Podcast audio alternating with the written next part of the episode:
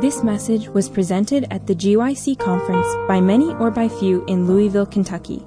For other resources like this, visit us online at gycweb.org. Okay. All right, everyone, we're going to get back. I know that um, we have a lot to do, and I can tell that you guys are creating the environment that I thrive in, which is people coming to me with questions and ideas and business concepts. And I love that stuff. My wife gets annoyed because I can talk about it until the wee hours of the morning. Thank you. And so um, I am excited to connect with you. Jesse is excited to connect with you guys. This is something that we're excited about. Like Jesse, I'm a, I'm a fire starter, I'm a catalyst type individual. Um, I don't like to manage for sure. And once I accepted that about myself, it made it very clear what type of role I was going to have and the importance of partnerships and making sure you have a team to build your business because somebody's got to be the manager um, to make sure that those processes are being improved on and you're increasing efficiency. So let's go ahead and start with a word of prayer, and then we're going to get practical. There's paper and pencils on your tables, so we're going to really get, you know, kind of really get our feet into it deeply. All right, let's pray. Father in heaven, Thank you so much, Lord, for the knowledge that is available to us. Thank you, Father, for the failures that Jesse and I have gone through that have taught us critical lessons, and Lord, and that somehow those moments could actually be valuable in order to move the kingdom of God forward. But also, Lord, we're thankful for the successes and the opportunities to see that when God is guiding and when we are operating within certain principles, Lord, that we can see the blessing of the Lord in His grace upon our work and efforts. That is our desire, and we trust now as we move into more practical, hands on uh, decision making that you would guide us and you would bless this meeting with your presence. We offer this prayer from our hearts in Christ's name. Amen. I want to share with you a quote that when I used to do canvassing ministry for about 11 years, I used to use this quote because one time I came in and one of my canvassers said, Sebastien, you said, according to Christ's object lessons, it is not the capabilities you now possess or ever will possess that will give you success in the work. It is only that which the Lord can do for you. You need to have less confidence in what men can do and more confidence in what God can do for every believing soul. That's a direct quote. So if it's not the capabilities we now possess, and it's not the capabilities you ever will possess after I train you and teach you that are going to give you success, then why are we doing training? That's what the canvasser asked me. Why are we doing training then? I should just drop me off on the street and we'll figure it out, right? And I said, you know, that's interesting because there's another quote in Colporteur Ministry about Joshua at the Battle of Jericho. And she says, Joshua prepared his army for the Battle of Jericho as if the success of the battle depended on them alone. Think about that. He trained the soldiers not with the mindset that God is going to bring the walls down. He says, We're not expecting any help from God. That's how you need to train. You're going to have to climb those walls and get inside. That's how we train them. But you see, unfortunately, that's not how we approach ministry. We say, well, because it's a ministry, God's going to bring down the walls. That's our assumption. But unfortunately, we learn the hard way. So my father says, experience is the best teacher, but a fool learns by no other means. If you got to touch the fire to know it's hot, you're going to have a lot of burn marks. But if I can look at your burn marks and know, okay, that's hot, I'm not touching that. We must learn to learn from the mistakes of others. So you must prepare your army, Joshua, with no expectation of divine help. But then the quote finishes, but he went into the battle of Jericho as if everything depended on God alone. We say in sports, Luck. This is what they talk about in sports soccer, football, basketball. They say, man, how in the world did he make that shot? That was total luck. There's no way he could have kicked that goal. It was total luck. No, luck is when preparation meets opportunity. Now, you and I probably couldn't make those type of shots on a soccer field or in a basketball court because we don't have the preparation. We didn't train that way. But in that moment, in that game, preparation met opportunity. So you can call it luck in business. Oh, they were just lucky that. No, preparation met opportunity. But unfortunately for you and I, we're not good at preparing because we think Jesus is going to bail us out every time. Jesus don't bail people out all the time. The thief on the cross was going to heaven, right? But they still broke his legs when they took him off. Amen. I know everybody's like, woo, I ain't saying amen to that. it's like the hard truth, right? Because it's a fact. The man is going to heaven, but he about to get his legs broken and go sit and wait to be re-crucified again. But you, I'll see you in paradise. So let's not romanticize entrepreneurship. I'm gonna tell you right now, there's moments where I sit down in my mind with tears in my eyes, wondering, did I make a mistake? There are times when I'm wondering, maybe I'm doing the wrong thing because I have a wife and four kids. So when all of a sudden revenue is gone, or a customer decides, I'm not gonna pay you on time, you gotta figure out how to put food on the table. So I don't wanna romanticize this thing for you like, oh, there's gonna be this whole glorious. but it's gonna take work like Joshua. So the whole purpose of this session, of looking at your business model, is preparing to start your business as if you're not gonna get any help from God. Don't leave anything unturned. Unfortunately, most people think business people are all about risk when we're actually all about removing risk. Everything we do is to remove risk. Oh, I already talked to the customers. They actually signed a letter of intent. They said if I build the product, they will hire me. Well, then let's build the product. There's no risk.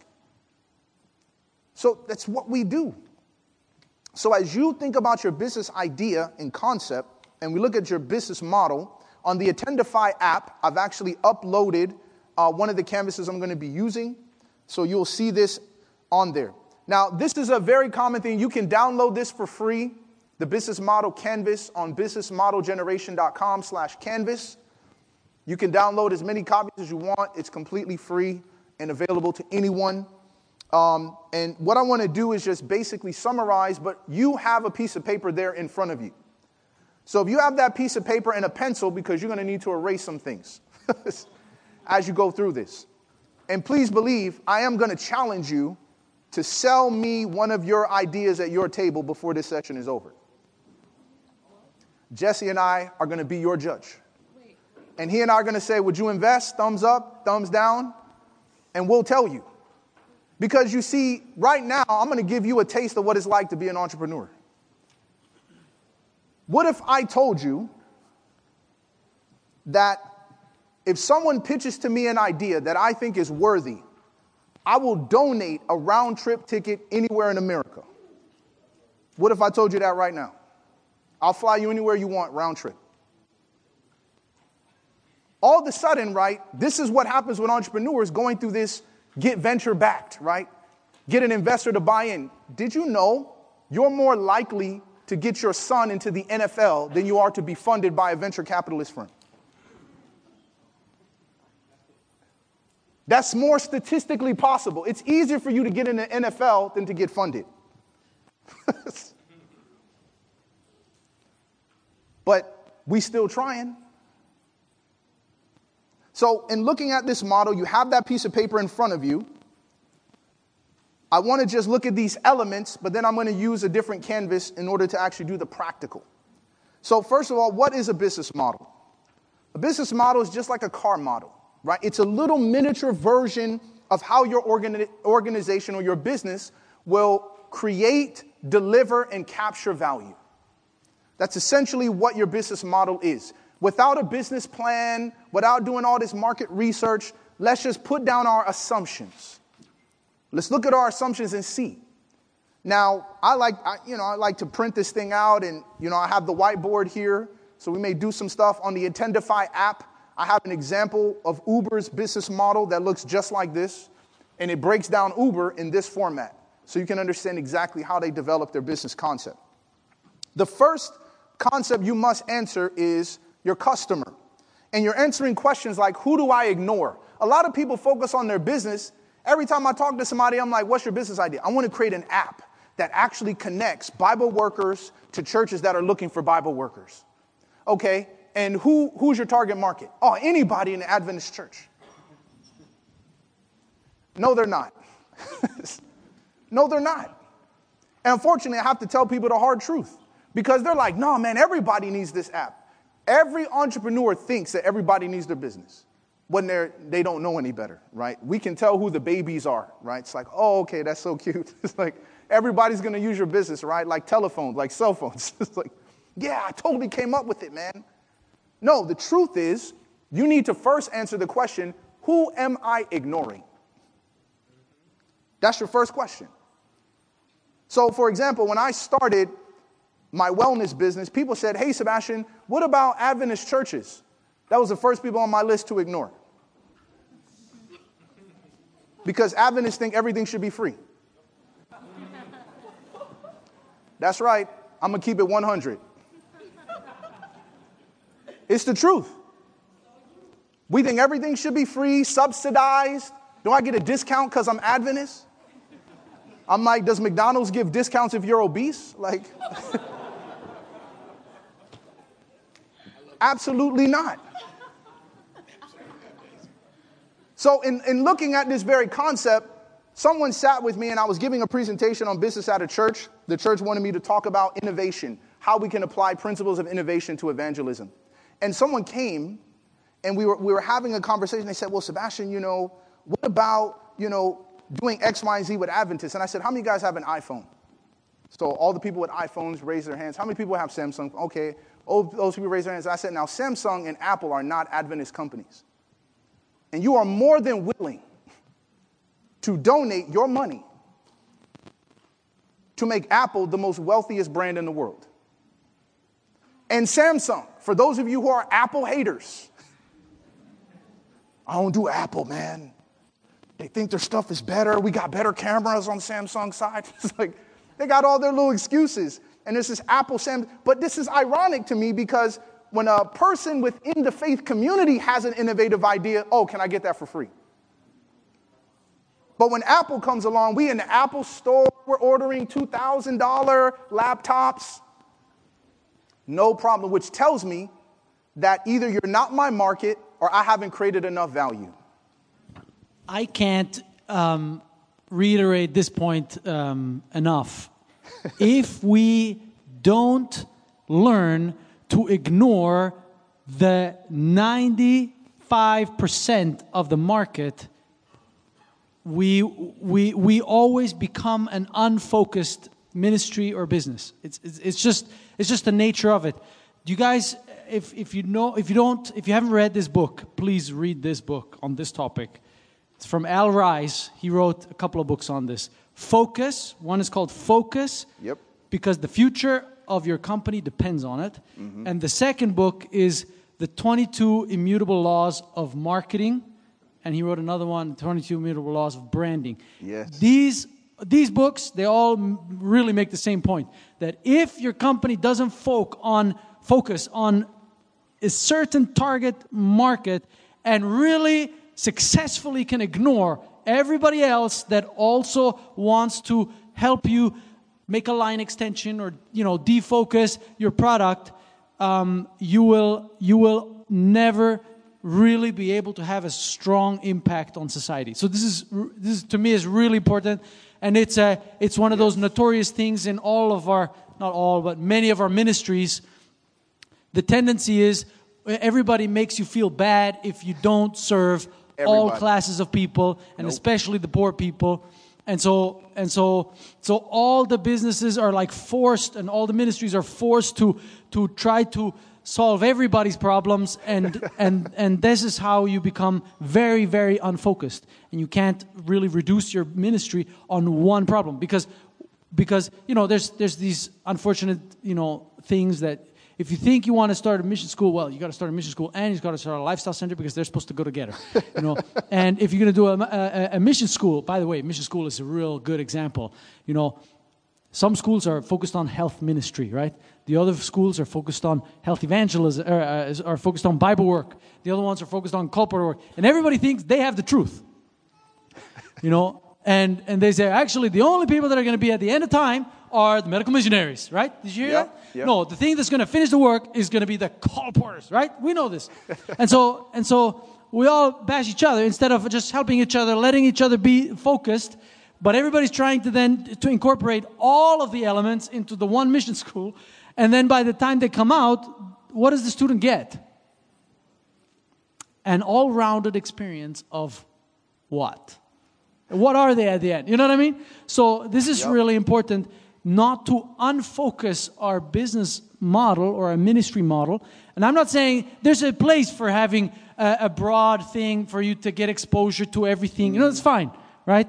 There's there's space for mission schools like that. But if everybody does that, you know, then we're going to have problems. Yeah, they won't make it.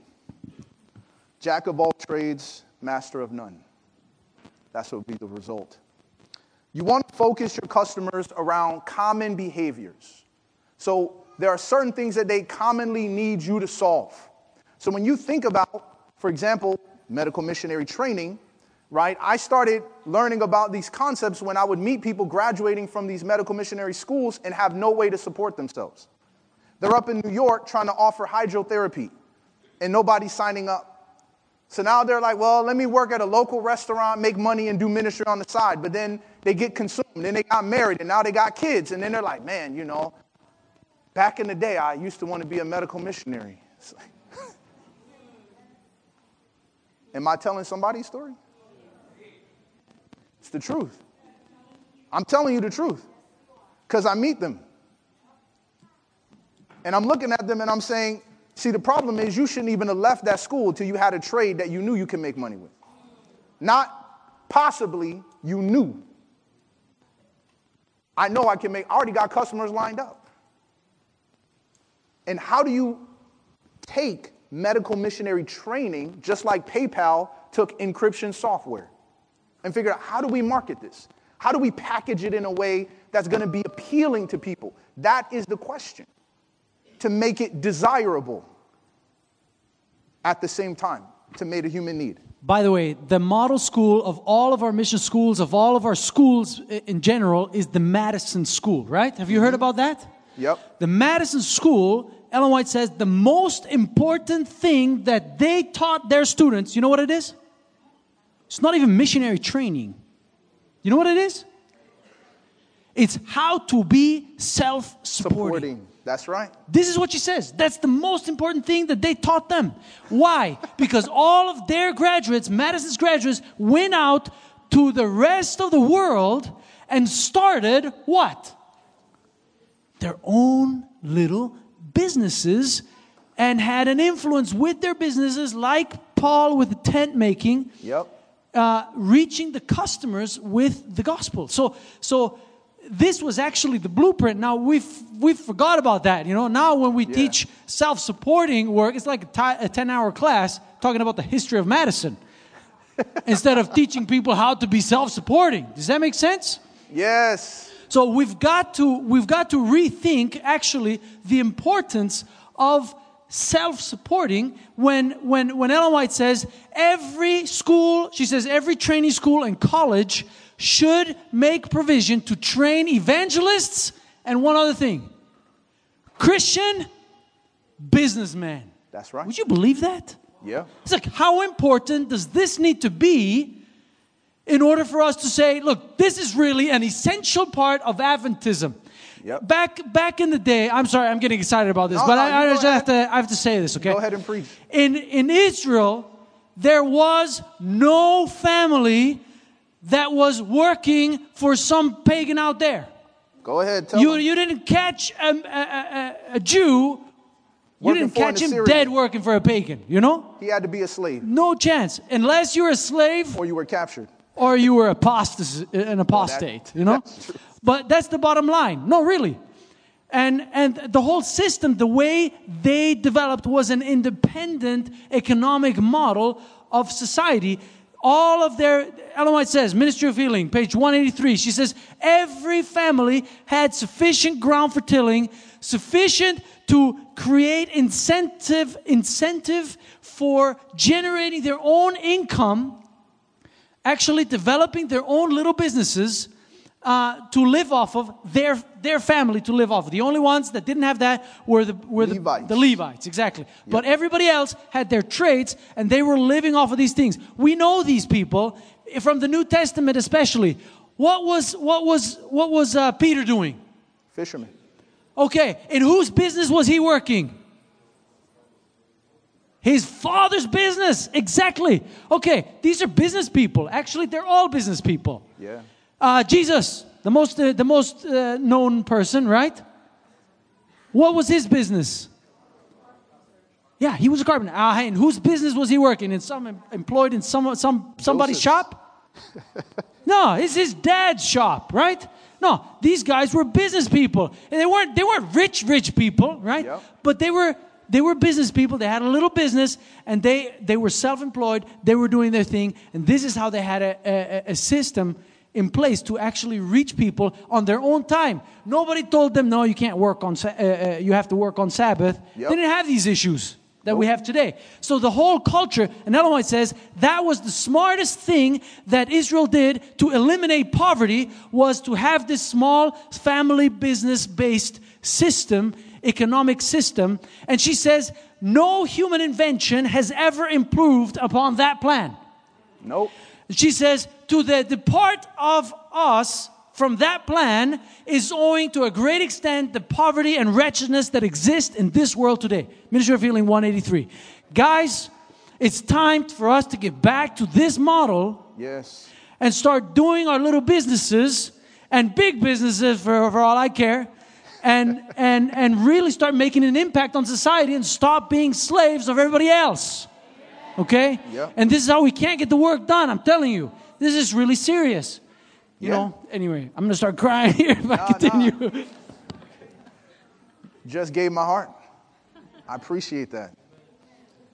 It's um, it's so important. So important what he just said. And the irony is when he and I were talking about this backstage yesterday before we were presenting our seminar, and I was just reminded, I was reading through education again. I don't know, I just like to pick up the book. And I'm searching through it, and I found a passage where she talked about the tilling of the soil led them to independence. And you know, the interesting thing is, no matter where you are in the world, there's always going to be soil. So if you know how to use it, you'll never be out of work. You could go to someone else's soil and say, Look, I can't even buy the land, but I'll till the land, I'll grow the produce, and you just take a percentage. You're already making money. That simple. That mindset. So it's so critical that when you are focusing in on your business concept or your ministry idea, you have to first figure out who you're ignoring. You have to do that. And unfortunately, we have to accept that sometimes what we're trying to build, Adventism is not our market or it's too small. You have to accept that. If you don't, you're going to be out of business. so it's a, it's a red ocean market when it comes to certain things. Now, um, I don't want to get too long into this because I want to get to the other canvas. Your value proposition, we already talked about this, your point of differentiation, why customers turn to one company over another. It solves a customer problem or satisfies a customer need, like Uber. And when you think about the fact that when you go to Slack, how many guys know what Slack is? Slack, I love that platform. It's like one of my favorite things to use. when you first went to their website when they were launching, they did not say, hey, we're a communication platform that allows you to do da da da da da da. You know what it said on their landing page? Come and use the software that NASA used to put something on Mars. Because, in the words, right, of, of the uh, famous professor at Harvard, people don't buy a one fourth drill inch drill bit because they want a one fourth inch drill bit. It's because they want a one fourth inch hole. And so, guess who di- disrupted the market? They came up with a laser drill, no drill bits. Because everybody fell in love with the product and not the problem. Didn't understand the value proposition. People want holes in order to hang pictures, to put up their curtains. That's what they want. You're so focused on building new drill bits and new steel. This guy comes along and says, What if you use a laser, create the same thing? Disrupted the whole market. Why didn't we think about that? because you weren't in love with the problem. You didn't understand that point of differentiation. And Slack understood that. We're not just here to say we're another communication platform. No, we actually help NASA put a robot on, the, on Mars. That's what we do. Now, when I tell you that, your next question is, how did you do that? now I'll talk to you about the business. Um, channels is essentially your marketing. How exactly how you're going to communicate with and reach your customers in order to de- deliver your particular value proposition. This is a, a graphic that I love to use that breaks down two different axes of marketing is not just awareness. This is what most of us think marketing is. Everything you do in your business is marketing. People don't know that. Everything you do in your business is marketing. Not just awareness, how do we raise awareness about our company's product? How do customers evaluate our organization's value proposition to another? One of the best ways to win a customer is to know your competition. They come to the website and say, Oh, um, why? You come down and say, Oh, yeah, I'm looking for this. And you say, Now, if you are looking for that, you can go over there. But if you're looking for this, this is what we offer. One time I went to stay at a, I was looking for a hotel, and I went to a Marriott, and I said, Hey, um, do you guys have any vacancies? They said, Nope. And I said, Well, uh, what about the Fairfield next door? That's a Marriott hotel as well. They said, Yeah, but you seem like you said you're looking for a room for you and your kids. Well, they don't have rooms your size. But if you're looking for rooms that size, you should go to the Hilton across the street. That's crazy that Marriott is sending me to the Hilton. Now, why would they not send me to the Fairfield Inn, which they know is like one little queen size bed with no pull out bed with four kids? Because they're like, that hotel is not meant to serve you. But if that's what you're looking for, they understand how to evaluate. If you're looking for that, you can go over there. But guess what they just implanted in my mind? The next time I come through, I say, oh, if I'm looking for a room like this, I'm going to go to Fairfield Inn. Because that's what that is trying to solve. So evaluation is critical.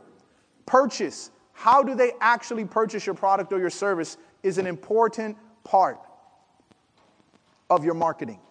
I remember I went with a company that was helping us establish a C corporation when I was working in the animation space. And I remember we arrived at the restaurant and the guy came in and he said, Yeah, um, we're ready to get started. And he handed me a binder. Had my company's logo, all this kind of stuff on the binder. Then you open it up, it had all the legal documents perfectly organized with folders and tabs. And he's like, This is where you're going to find this, this is where you're going to find this in case you need that. And we just prepared that for you. So you're like, Wow. Even though they had already sold us, we already paid the money. But the way that we got it was also part of their marketing. I said, man, this is just a really great presentation. This is so important that when you are per- when people are purchasing and delivering your product, you should always have in your mind that when I'm offering you my service or my business or ministry, whatever it is, figure out what's going to be the surprise. Something that they would not expect, right? Going back to the E myth. People go to this hotel, it's nothing special about the hotel. They got a nice little pool, and of course, People go to hotels, they want to take their kids to pools. And guess what kids love in the hot summer? They love popsicles. So you get out to the pool and it says, Would you like a free popsicle? Call 1 800 Popsicle. And they're like, Wait, is this for real? And it has a phone. So you just walk up to the phone, boop, yep, would you like a, how many popsicles? Uh, yeah, we'll take six popsicles. Is this, is this for real? Like, yeah, it's for real. Then they show up with like a nice French kind of display. The popsicles are on there, nice and cold on a bed of ice. And then they roll out and they take off the top, and then you get whatever flavor you want. And you're like, okay, this is a regular hotel, but a 1 800 popsicle hotline? Like, you could just, and they're like unlimited popsicles, right? So you know my kids blowing this place up, right? Boop, more popsicles, please. it's like, and guess what? They deliver them every time. Exact same way. You could call seven times in a row, it will always come out on that platter. Because You're surprised by that. You were not expecting that. Going to the pool and having a free popsicle hotline? So you got to incorporate something to surprise the customer. How you deliver the actual work and how do you support them after they've actually bought the product? What's the after sales support? This is one of the big things that I feel is challenging a lot of our Bible colleges and mission schools. They do a great job once you get in, in training you, it's the support afterwards. So now you graduate and you had mentorship when you were in, you had support, you had guidance, you had all those things. Now you graduated, you know, you can't even reach those people. Yeah, he's busy. I know you're trying to text, and then you feel bad because you know the person is super busy. I used to run two mission schools, so I know what I'm talking about. And former missionaries that I trained, they would say, Oh, Sebastien, I know you're really busy. And in my mind, I'm thinking to myself, why is it that it takes a tragedy for them to get a hold of me? That's a problem. If I was their missionary director for an entire year of training, they suspended their life to come train, and yet now when they graduate, I got nothing for them. There's no after sales support. It's a big problem. You got to build your customer relationship. How are you going to get your customers? How do you keep them? How can you sell them new products that you're innovating at the same time? Your revenue is the cash that you're generating from each customer group, this must be subtracted from your revenues to actually consider your earnings. Basically, how do people compensate you for the value that you offer to them?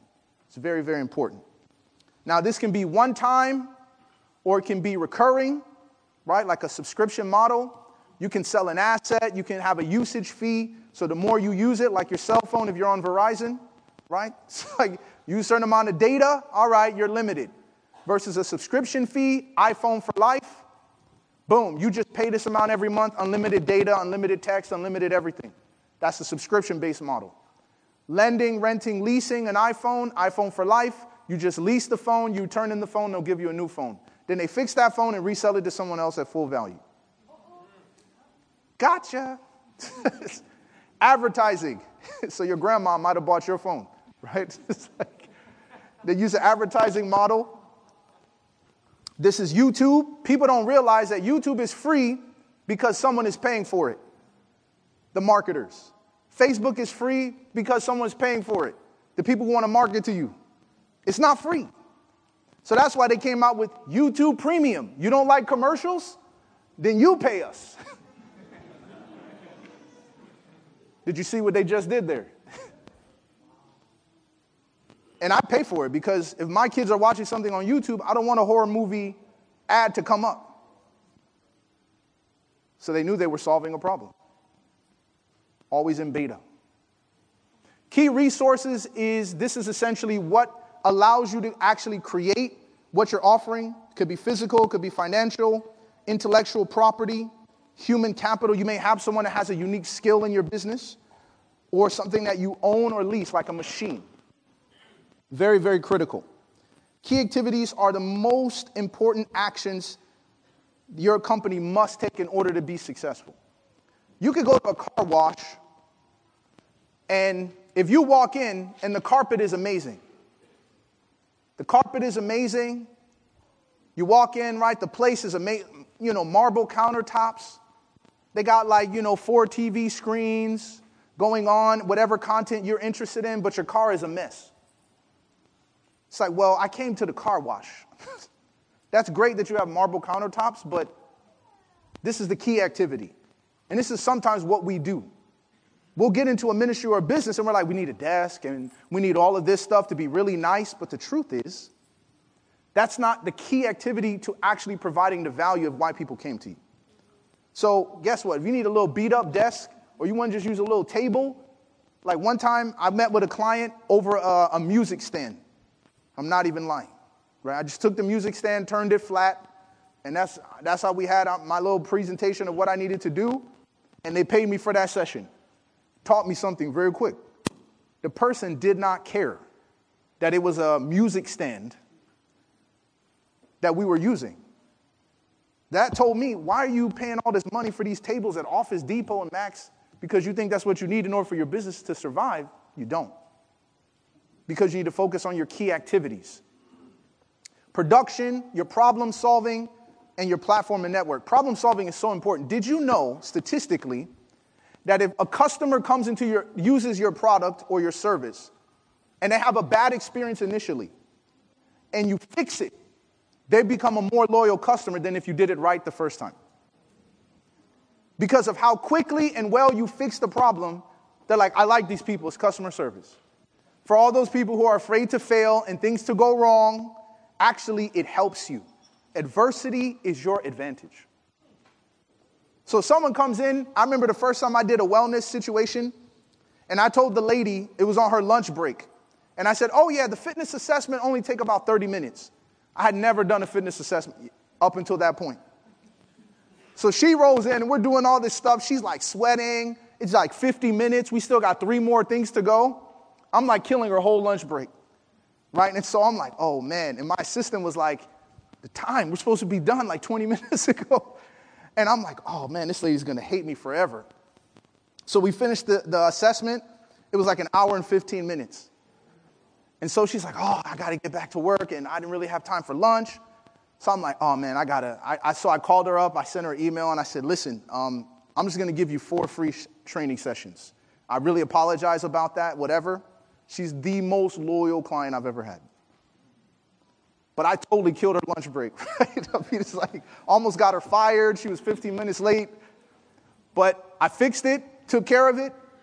People are more loyal.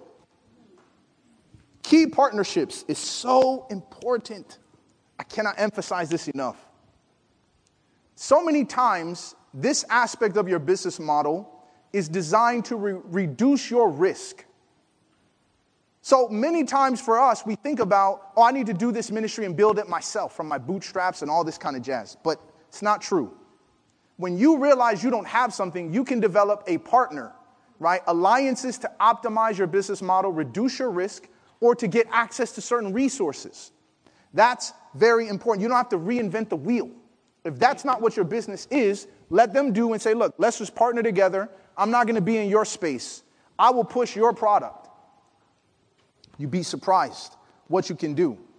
Um, I'm not going to go through all of these because these are all technical and I can send you guys the slides. Your cost structure are your most important costs involved.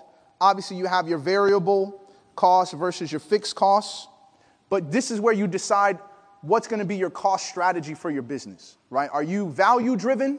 When you go to Ritz Carlton, Four Seasons, hotels, they're not trying to save you money. That's not their, that's not their business model. You know, economies of scale, no. When you go to the Burj Al Arab in Dubai, that's not their model. You can't even get on the premises if you don't have a reservation at the restaurant or the hotel. So they're very clear in what they're doing, saying we're a value driven business. So if you are looking for a nice hotel, et cetera, et cetera, et cetera, where the railing is gold plated, come to us. That's what they're doing. Now, I'm not going to talk about this financing your venture, but what I want you guys to do is get your paper right there at your table. I'm going to switch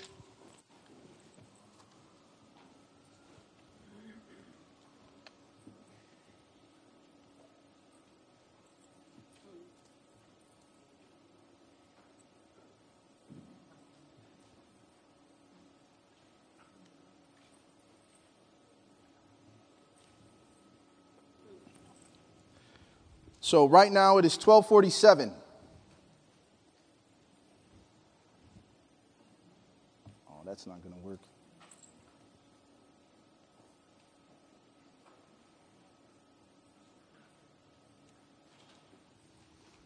So, this is a canvas that I developed for uh, the place where I consult, the Center of Innovation. Took the business model canvas, simplified it. It is up on the Attendify app. I'm going to make this a little bit bigger and this is an example I use for Uber, right? So Garrett Camp, Uber, version 1.1, and you answer these prompts to the best of your ability. So what I want you to do at your table, I'm to give you guys five minutes, and I want you to sit at your table with the people there, and I want you to write down your answer to this question or this prompt. Describe the problem, the need, or the desire that your idea is designed to fulfill. Go. Five minutes. Make sure you write it down.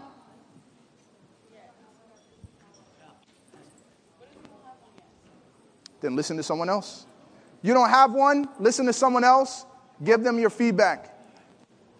Or use your creative juices and just come up with one. That's right.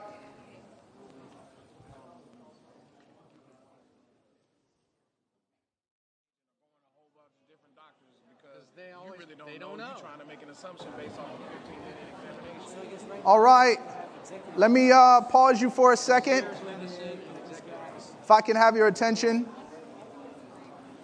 So I can hear the energy, the ideas are flowing. And so uh, next session, you know, we're going to get into how to share the gospel at 2:30 when that session happens. Um, but I'm going to try to see if I can squeeze some time out of that session for you guys to pitch some of these ideas to Jesse and myself. And of course, it's going to be a very short pitch, 30 second elevator pitch. So nothing long. We're not going to sit here and listen to some drawn out explanations. We'll just cut you off because entrepreneurs like to do that. Say, listen, no, no, no, I, I don't have all the time for this. I, I get your idea. No, it's a no go. So yes, 2:30. Um, we'll be back uh, dealing with how to share the gospel through your business, internal branding, and yeah, we'll have a little bit of uh, pitch experience to dive through that. So, Jesse, can you pray for us to close us out? Let's pray. Let's stand up for a word of prayer. Dear Father in heaven, Lord, thank you so much that you've been leading us uh, throughout this morning, understanding uh, new concepts and how you really want to develop this work how you want to finish the work, Lord. We think that that this part, this entrepreneurship, missional entrepreneurship, is a is a very integral part to to accomplishing these things, engaging lay people with their professions. Lord, we we want to pray for each one of us in the room, for each idea that is in the room, that uh, that you can guide us in this process and that we can really use all the time and all the energies that you have given us to advance your cause. Lord, we thank you for this. We thank you for this amazing privilege. And also, I want to just pray for the food that we're about to take. In Jesus' name, amen. This message was recorded at the GYC conference by many or by few in Louisville, Kentucky. GYC, a supporting ministry of the Seventh day Adventist Church, seeks to challenge and inspire young people to take a sacrificial initiative for Christ. To download other resources like this, visit us online at gycweb.org.